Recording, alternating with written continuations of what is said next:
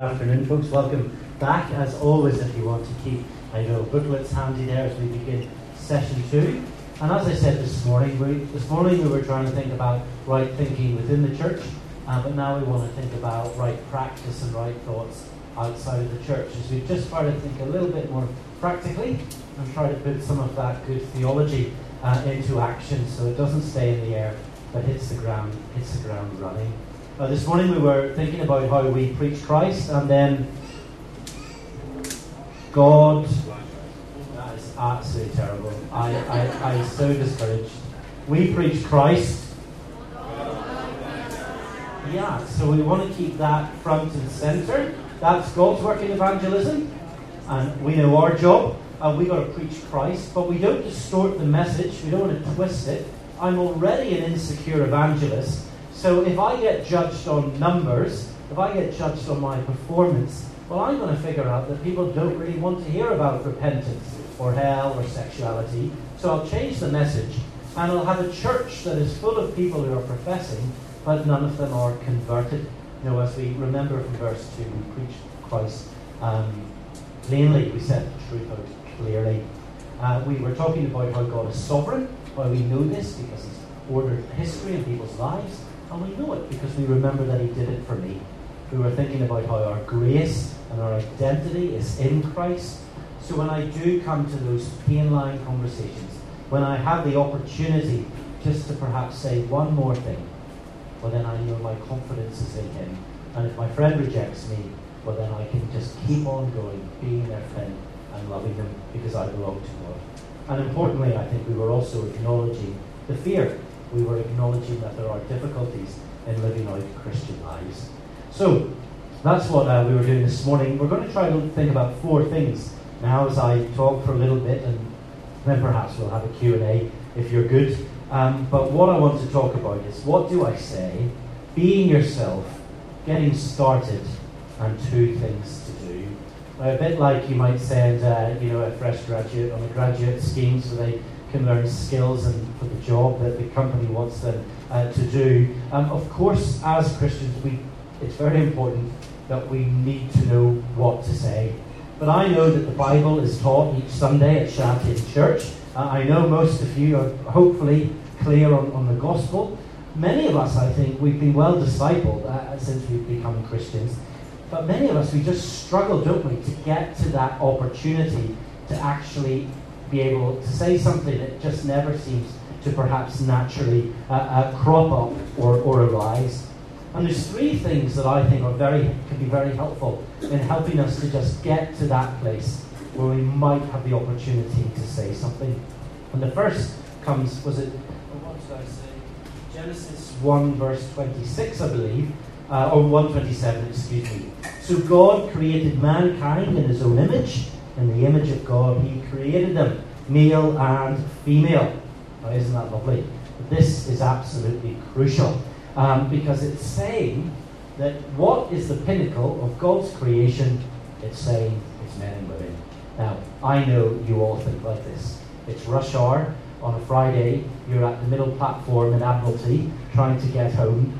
It's 40 degrees outside, and I've got some poor granny who's just got her face in my armpit she at that moment is not thinking that I am the pinnacle of all creation on this. this and I, what I need to do is open my Bible and show her Genesis 1, verse 27. Um, but what it helpfully means for us, it says that humans are like God, and so it means that humans are worth celebrating. It means you can't look at someone and view them as a project, but you look at them as someone who is made in the image of God. And so that means you should be able to take an interest in people, celebrate people, become friends with people, pepper them with questions. I find that people have no problem talking about themselves. So just ask people lots of questions, and they will think you are wonderful. And, and as you listen to them, uh, they will think that you are their friends. So um, uh, Rico, in his book on evangelism, my favourite book, Honest Evangelism, he talks about his father, who was famously a non-Christian until he died. Just before he died, excuse me, and uh, he was a tobacconist, uh, so he made, he made, cigarettes. And famously, uh, evangelical Christians have done very poorly uh, with engaging with the tobacco industry. Um, but this evangelist from Australia, John Chapman, they went out and played golf with Rico's dad. And Rico said his dad just thought he was fantastic. He just peppered him with questions about the tobacco industry and, and everything that went on in it. And so his dad just thought, this guy, John, was a lovely guy. So when John wrote his book, Rico was able to buy it and give it to his dad, and his dad was delighted because John had shown an interest in Rico's father's life. I used to live in a, a flat that shared an entryway, so I, with my neighbour and I, we used the same security door, and he had this beautiful bonsai tree outside the flat.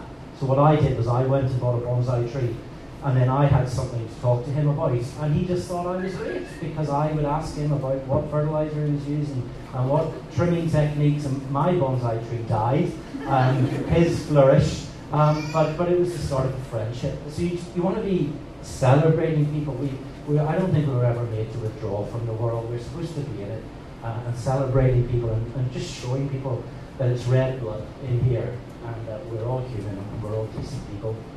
So celebrate people.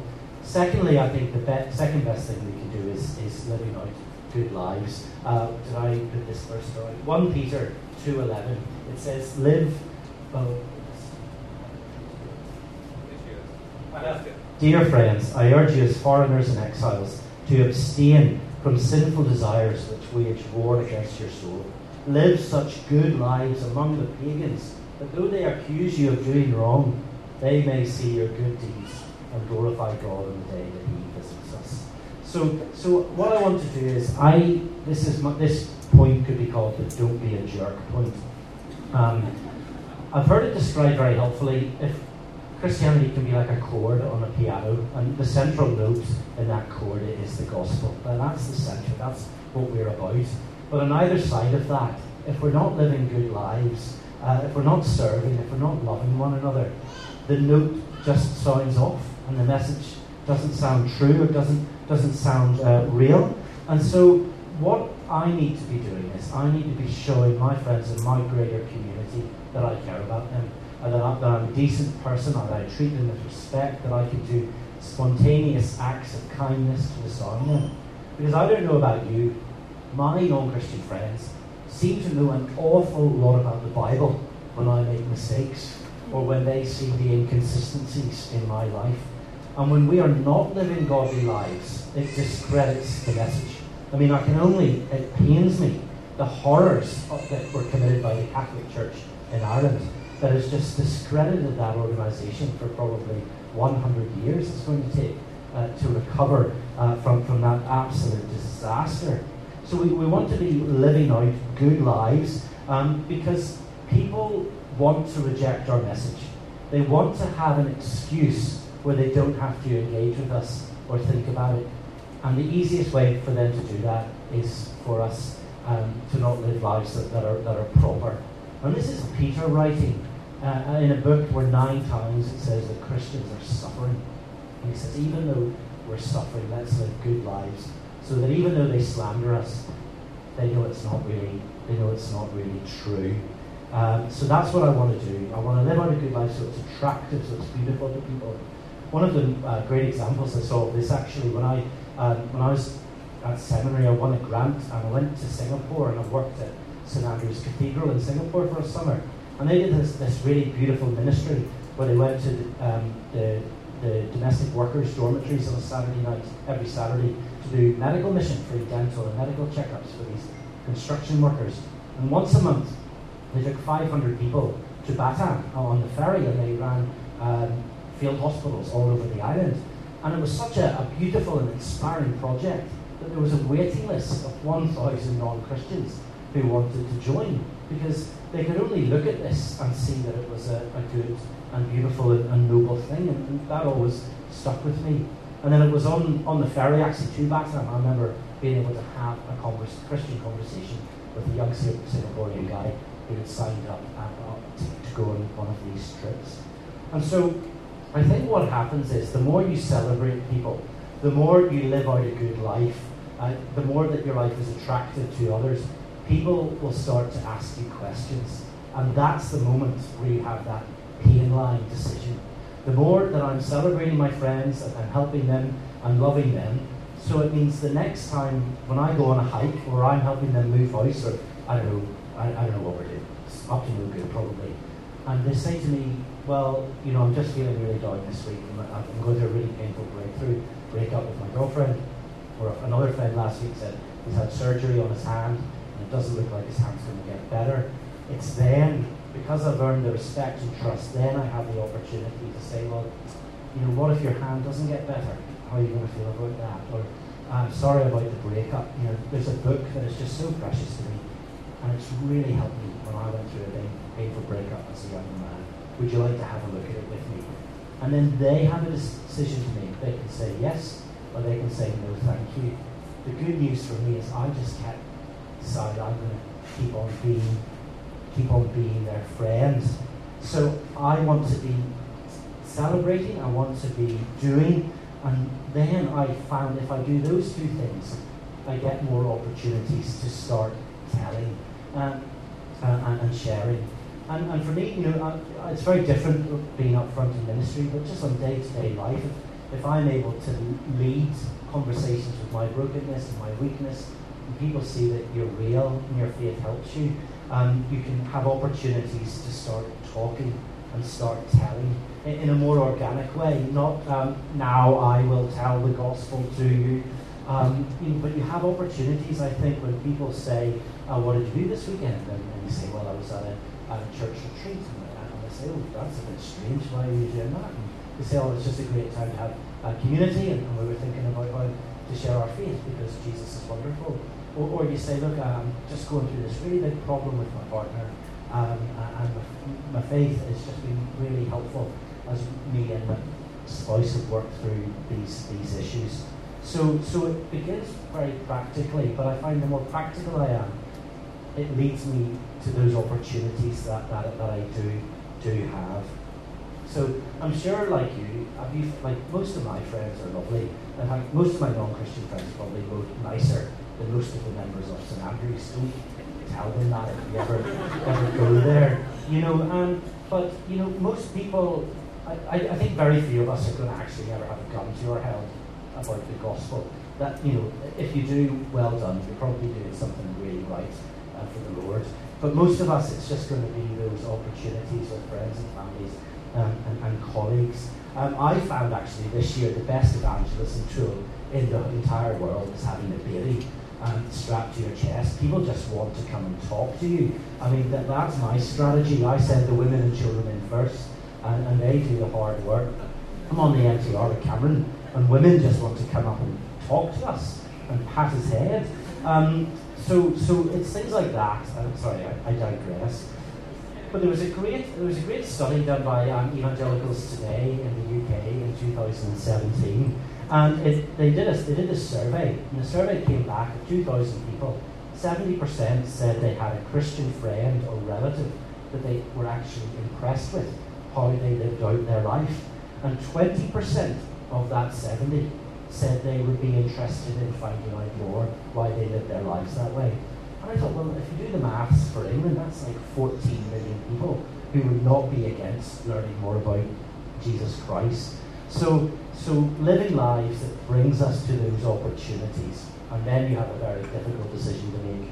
Am I going to be brave and put my head up and say this thing, or am I going to bottle it and, and walk away and, and regress? So anyway, I just thought that was an amazing, amazing survey. So those are things that helped me get there. But when I get there, what do I say? if you're anything like me, I, I fudge most conversations that I have with people throughout the week. And then when I get into bed that night, six hours later, I think, why didn't I say that thing then? You know, it comes to me hours later. And, and so I think a little bit of homework and a little bit of preparation can go a long way in our evangelism. not saying we have to have everything scripted out. We've got to be organic and love people. But it is helpful just to be clear on what the gospel is. And a really helpful way uh, that I like to remember the gospel when I train people at St Andrews, we can do it a few ways, but one of my favourite ways is to remember around three words identity, mission, and call. IMC. So the identity, what do I want to tell people? Well, it's about Jesus, and He's God's King. That, that's a pretty good starting point. It's about mission that this Jesus, he died and rose again for sinners as an answer for guilt. Identity, mission, and call. and He calls us to follow Him. It's really, really hard, but boy, it's worth it. I IMC. And, and, and you know, that could be a pretty good start if that's all you communicated to your friends. I want to cover all three points. Like a, as a witness tells the truth in, in court, an honest evangelist has to communicate the points about Jesus Christ. But I find the more I do the living, the more I do the listening, the more I do the celebrating and friendship, I'm brought to those opportunities one on one where I can maybe say one of those things about Jesus. And it's very important, I think, that we are listening to people. It's very unlikely that one of your friends is going to come and ask you tonight, can you tell me about the divine identity of Christ, the second person of the Trinity? They won't say that. But someone might ask you, who do you pray to? And then you've got to think, okay, well, that's actually an identity question. They want to know about the, person, the person of the God that I'm in relationship with. Or someone might ask you, um, how did you become a Christian? And I think, well, that's a mission question. And that's an opportunity where I have to describe what I believe Jesus Christ to have done for me on my behalf on the cross and pay for my sins. So I'm listening really hard to the questions my friends are asking me. Identity, mission, call. And I, I really encourage you, perhaps tonight, even just go home and think, could you write out in between 250 and 300 words an answer to how you would present the gospel? Um, they say uh, speech therapists and people who teach you to preach say you should speak about 100 words a minute. It's very hard if you're from Ireland, let me tell you. Um, but, but you know, if you write it out, you know if it's sort of between two and 300 words, that's probably a two to three minute presentation. Um, and can you get all the key bits in there? So, I'm celebrating, I'm listening, I, I'm, I'm, I'm coming to telling, and when I want to tell, I know that I want to be well prepared in what I might want to communicate about our identity, mission, and call. But not just that, not just knowing what to say. I think most importantly, and perhaps most importantly for this session, I want to encourage you to be yourself. Uh, most of us, I think, including myself, when we read books on evangelism or we see very charming and charismatic speakers, we think, I could never do that. I mean, I don't know from your culture who is the most famous or celebrity evangelist uh, that you know. You know, people idolise uh, Billy Graham or Helen Roseveare. She was in my time this famous missionary, female missionary, who I was so disarming and powerful that I think she could have chatted to the president of China or the USA and just disarmed them and got to got to the gospel. And you, you see these people or, or your friend who's just great at talking to people on the bus, and you think, gee, I could I could never do that with such clarity and, and confidence and wit and charm. Hold on to your seats, folks. Okay? This is it. You don't need to be Billy Graham. It, it's a really wonderful and liberating truth. I want you to think for a moment of the person who was most influential to you in your Christian conversion or development. And I bet it was someone who wasn't on stage a lot. I bet it was someone who was actually more qualified because of their integrity, their sincerity, their persistence, their enthusiasm, their courage, their care, and their prayers for you. I, I, I would be astonished if it, if it was someone else. With the help of God's Spirit, this person was used uh, to bring you into knowledge of God. And it was just someone who took an interest in you, in, in your life. Um, and so I think one of the really foolish ideas we get is that the devil whispers and plays a trick, that it's someone else's job. But it's not. We're all in it together. And because, you know, your pastors here at this church and me, I don't know the person who sits next to you in your cubicle at work. I don't know the next door neighbour on your floor. I don't know the problems that you're encountering when you go to a mums and dads group at, at your school and you hear that someone's going through a hard time. Those are the opportunities that God has put you in so that you might have an opportunity uh, to speak to them. So that's um, that's really what I want to just say about say about that.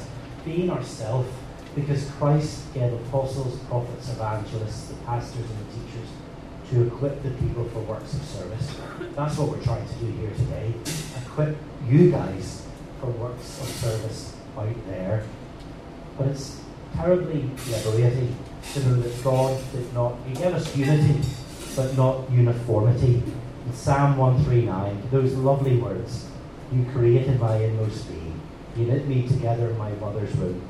I praise you because I'm fearfully and wonderfully made. Your works are wonderful, I know that full well.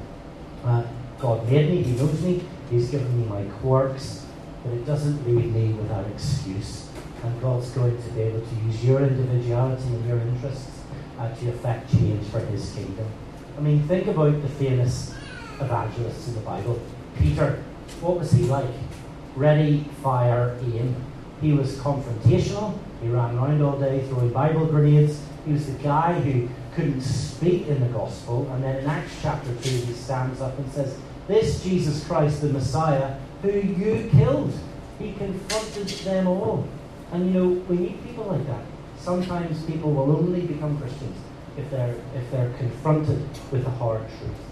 For those of us, though, who are perhaps have tendencies to a more confrontational style, um, perhaps also just to be aware of that and have some self reflection. But what about Paul? Well, he was a great intellectual, wasn't he? He reasoned, he debated, he defended, he discussed it in public, he sat down and wrote it out. Um, and we need we need smart and brilliant people to engage in public spheres and engage with the community. We're very thankful for Christian apologists. Or, but I think my favourite evangelist in the Bible was a bloke in John chapter 9. If he, they came to Jesus, a man had just got his sight back, and you know what he said? They asked him, they said, Is this man a sinner? And he said, I don't know if he's a sinner. What I do know is that I was blind, and now I see. They came to him with a pain line question. They asked him about the identity of Jesus, and he said, Look, I don't really know. Um, I'll get back to you on that. But let me tell you something. There's been a huge change in my life, and, and this guy, he did it. And I just think that's wonderful. I, I think you know, we can all do something like that. And that's why I think my second bit of homework for you is I think it's really helpful to be clear and, and have a thought on what you might want to say about your testimony, about your conversion. Um, and I think it is good to prepare for it because it can go a bit bonk in my experience. People tend to either lead with their sin or lead with themselves. You know, they can say, well, I, you know, I, I uh, became a Christian when I was nine and I wrote my first Grammy Award winning Christian album when I was 14. I'm the son of this legendary worship leader, etc., etc. And it's kind of all about them. Or you can end up with a testimony that maybe just focuses on your shame. You know, uh, you know, I uh, started taking drugs when I was four, and, and, I killed a man when I was seven, and I was in jail, and, and, you know, and then you say, and then I met the Lord in prison, and I became a Christian in the end. I think you know that's maybe focusing too much um, on, on sin and shame. Um, what I think could be really helpful is perhaps, again, a hundred words each, how would you answer these three questions? What was I like? What did Christ do for me? And what difference does he make today? So acknowledging the transformation, acknowledging the gospel and how Christ has made a difference, and then showing people how he's so relevant and important to you today. Does that make sense? So but but for some of us, perhaps who grew up as Christians from childhood, that's a great privilege. The way you might want to frame it is slightly different. If you don't have um, that black and white uh, conversion in recent memory, you might want to talk about why your faith is significant for how you view your present and future. How are you growing today? How are you moving forward? And what does the cross and resurrection mean? Talking about those things to show, to show that it's about Jesus and how he's helping me, me, move forward in, in my faith. And there's a, there's a wonderful there's a wonderful person in the Bible who did this. One of my favourite evangelists after John 9, the woman at the well in John 4. Remember her? What did she do? She went into town and she said to everyone there, she says, Come and meet the man who told me everything about me that I ever knew. Jesus knew that she had five husbands. He, he had, they had an encounter. She went, she brought her friends. She said, Come, come and see the man who told me everything about me. Uh, she was the great inviter. And, and we're not all called. I think a lot of us uh, maybe are tempted to just duck out. But some of us, perhaps we're, perhaps we're more introverted, perhaps we uh, do find it difficult to communicate. We can still invite people Uh, we can still invite people to, to events and courses, and perhaps um, perhaps you've got a special Christmas service coming up, and you could just be thinking already now who who are one or two people that I could be praying for today to invite to come to our Christmas services with the hope that they might drop onto a course in January. So I want to be a great inviter, but as hopefully you've seen, very different personalities in the Bible. We're, we're not called uh, to uniformity.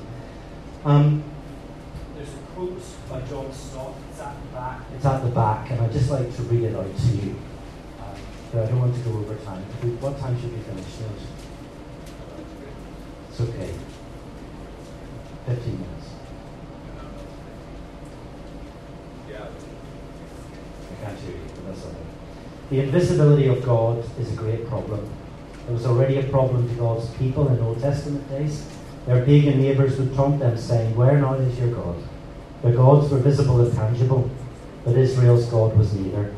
Today, in our scientific culture, young people are taught not to believe in anything which is not open to empirical investigation. How then has God solved the problem of his own invisibility? The first answer is, of course, in Christ. Jesus Christ is the visible image of the invisible God. No one has ever seen God, but God, the only Son, has made known. That's wonderful, people say, but it was 2,000 years ago. Is there no way by which the invisible God makes himself visible today? There is. No one has ever seen God. It is precisely the same introductory statement. But instead of continuing with reference to the Son of God, John continues, If we love one another, God dwells in us. In other words, the invisible God who once made himself visible in Christ now makes himself visible in Christians. If we love one another, it is a breathtaking claim. The local church cannot evangelize, proclaiming the gospel of love, if it is not itself a community of love. I just think that's a fantastic little quote. As we love each other, as we take care of each other, the gospel goes out. On our own, you're like a little candle or a, little laser just on your own. But if we join all the candles or we join all the, the lasers together, it becomes very bright indeed. I was encouraged walking into Breakthrough today. Uh, the, the, the, verse on the front door, it says, A city on a hill uh, cannot be hidden. And that's what we're doing. As we love each other, our light becomes very, very, very bright. And some of us are teachers, but we all have gifts to serve and to love in the city. So, uh, that's what we do. We, we, we, we preach Christ and be ourselves. But how do we get started? Well, we know what to say. We're looking for the pain line. My challenge to you this, this, this afternoon is, is, I think, crucial for this future of the church. Can you open the Bible with one other human being? We're not all called to be upfront Bible teachers, but we are all called to be Bible sharers. Um, in 1954, Billy Graham came to the United Kingdom. 44,000 people were converted at an evangelistic meeting in Haringey. It was amazing. What was not reported was that 90% of that 44,000 were already members of churches in England because the, the culture was not hostile to the gospel. They were going to these churches, they just weren't converted yet. And yet now, um, 50 years later, people look at us and they think Christians are weird, uh, you're irrelevant, it's untrue. Uh, look at Richard Dawkins, he's saying good stuff, you suppress women, or you're homophobic. There's so many barriers in the way to even getting people over the front door of a church.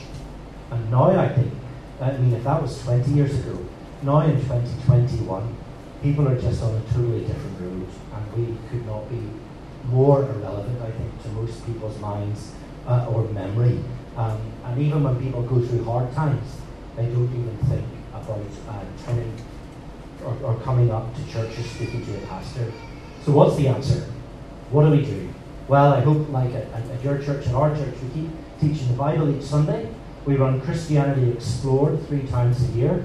We have soft events that we can invite people to, where someone will give a talk, you know, a, a barbecue or a wine tasting or a jazz night, whatever it is. But I, but we know it is harder and harder to get people to come and for those events to bear fruit. What we need to do, I am convinced, like never before, is what we need to do, like no other time, is one to one Bible reading and Bible sharing. I believe that we have to no longer try to get people to come to the Bible. We've got to take the Bible out to them. I would like you to think just for a moment to score out of 10 the first church you ever went to. Out of 10, how would you score the priority for the Bible being taught from firstly, from the front? Out of 10, how important was that? In a small group, how important was teaching in small group? Out of 10, how important was it that you read the Bible at home, your personal devotions? And fourthly, how important was one to one, reading the Bible with another with another person? How would you how would you score those? Would you put your hand up if, if it was if the highest score was from the front, up front teaching? None. Be gentle on Emu and Matt and Neilshire.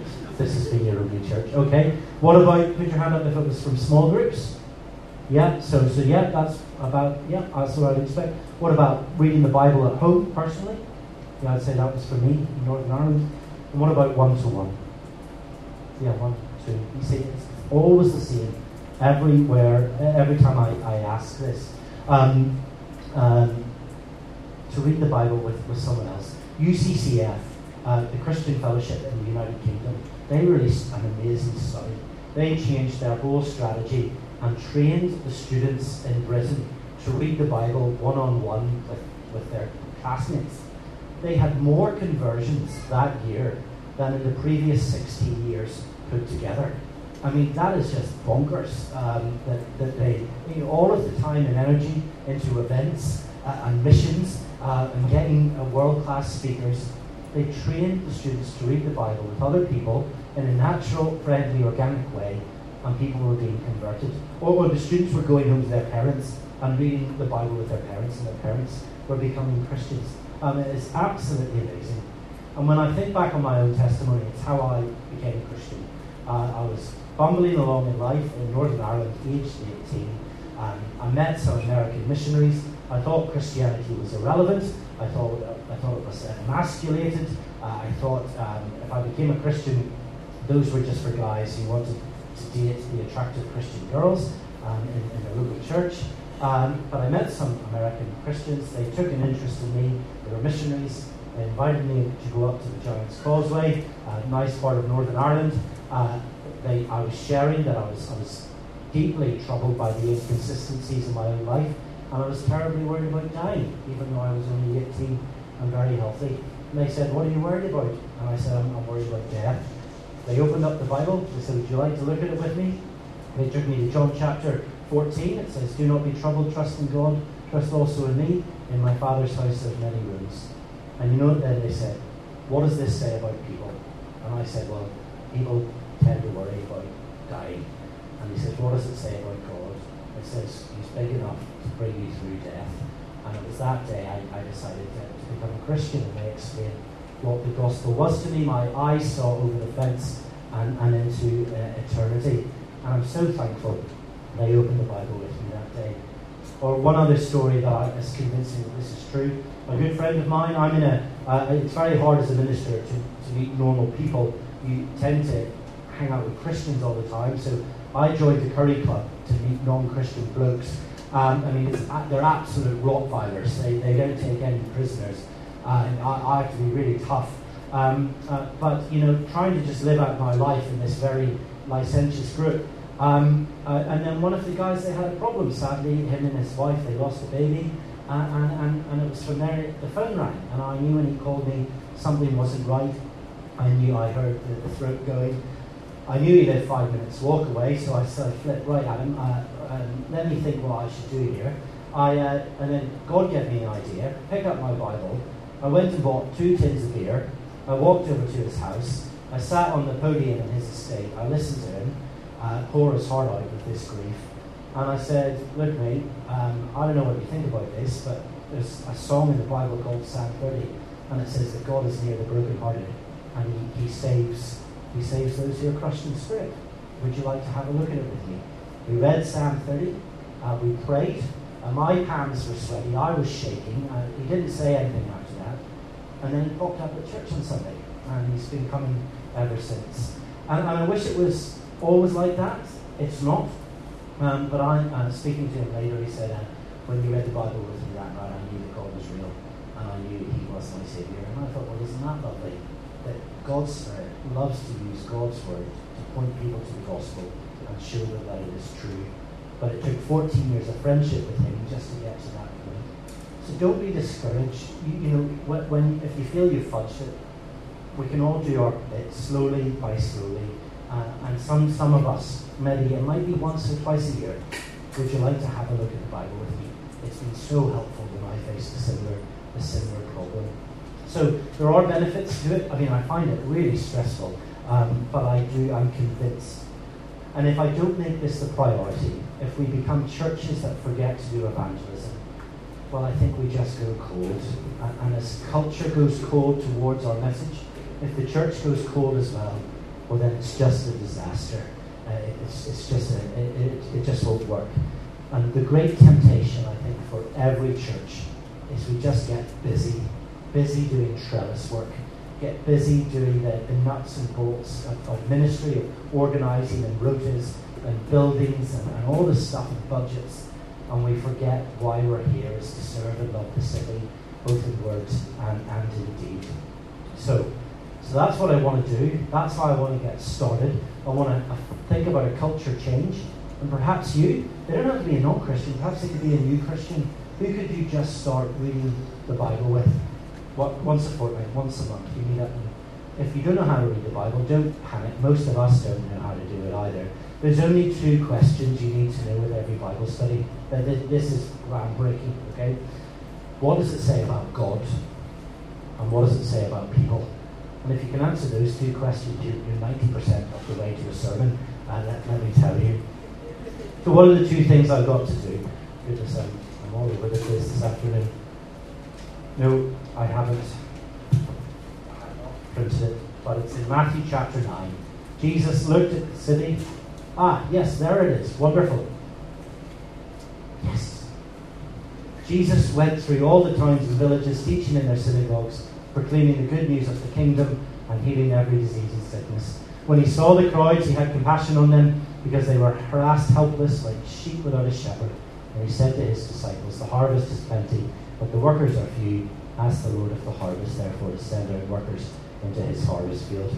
We've gone over time for two minutes. Two things to do. Have compassion.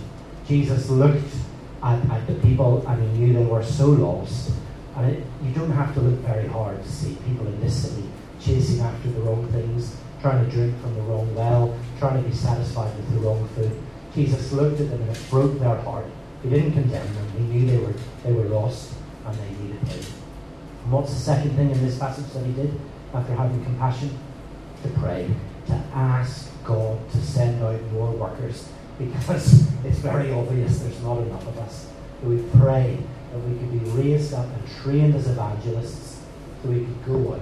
And even if you could just affect change in one person's life, it would be it would be of such eternal benefit that when you get to heaven, that, that will just be an honour to you for eternity if you have assisted someone coming to know the Lord.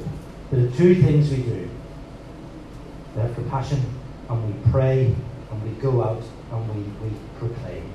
So I think that's all I want to say. Uh, you're going to go into your groups in a bit. Do think about how you might write a, a gospel presentation in two minutes and how you also might share your testimony. Uh, but I've been asked um, to do a question and answer night, which is no pressure at all. Five bucks a question, folks. oh, but, um, was there anything not clear today, or is there any burning question, especially related to evangelism, or something you'd like like to ask? That's easy. That's, uh, yes, go ahead.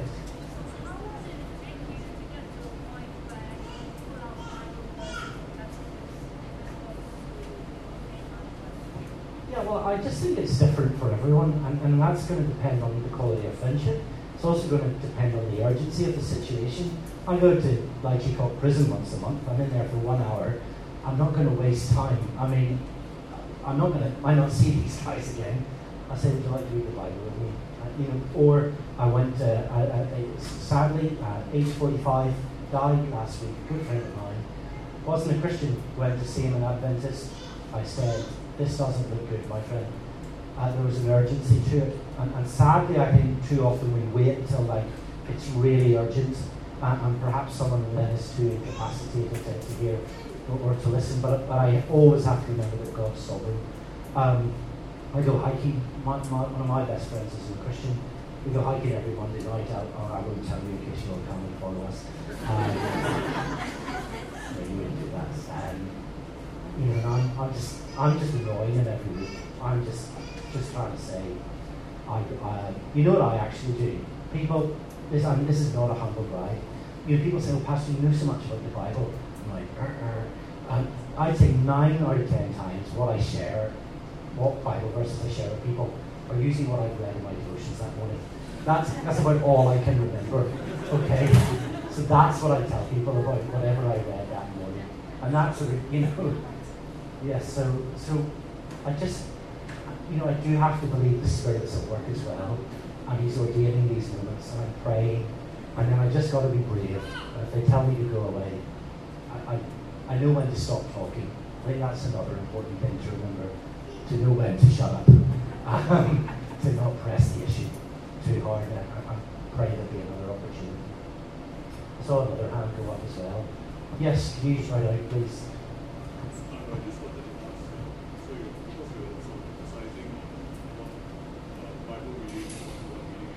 Yes. So how do you think the role of other forms of evangelism will change? Yeah, I, I don't want to ever be exclusive for those things. I don't want to say, well, we're doing this at the expense of this. I just think we need a more holistic picture and something that has perhaps been neglected is, is reading the Bible together. Um, I mean, I love to think, I mean, this isn't a very Anglican thought, when it says they eat together and they broke bread. I believe the disciples were getting together. They, we call it communion now. They were talking about the stuff that Jesus did and remembering him. So I'm not saying we're never going to stop preaching up front. I mean, that's what churches do. And we're going to do events. But I don't know about you. Events are just so exhausting. And they cost so much money. And everyone gets so tired. And, and I mean, there's, I don't know how many staff you have in your church. But, you know, there's only a few of you. But imagine if, the, I don't know, well, there's 250 people in your church. Imagine if you were all reading the Bible with one other person. Wow, your church could, you know, could grow, but we, we just don't seem to do it. And I think it's because we, we value our credibility too much and um, it's too embarrassing for us perhaps. So, anything else? Last chance. Yes, Andy.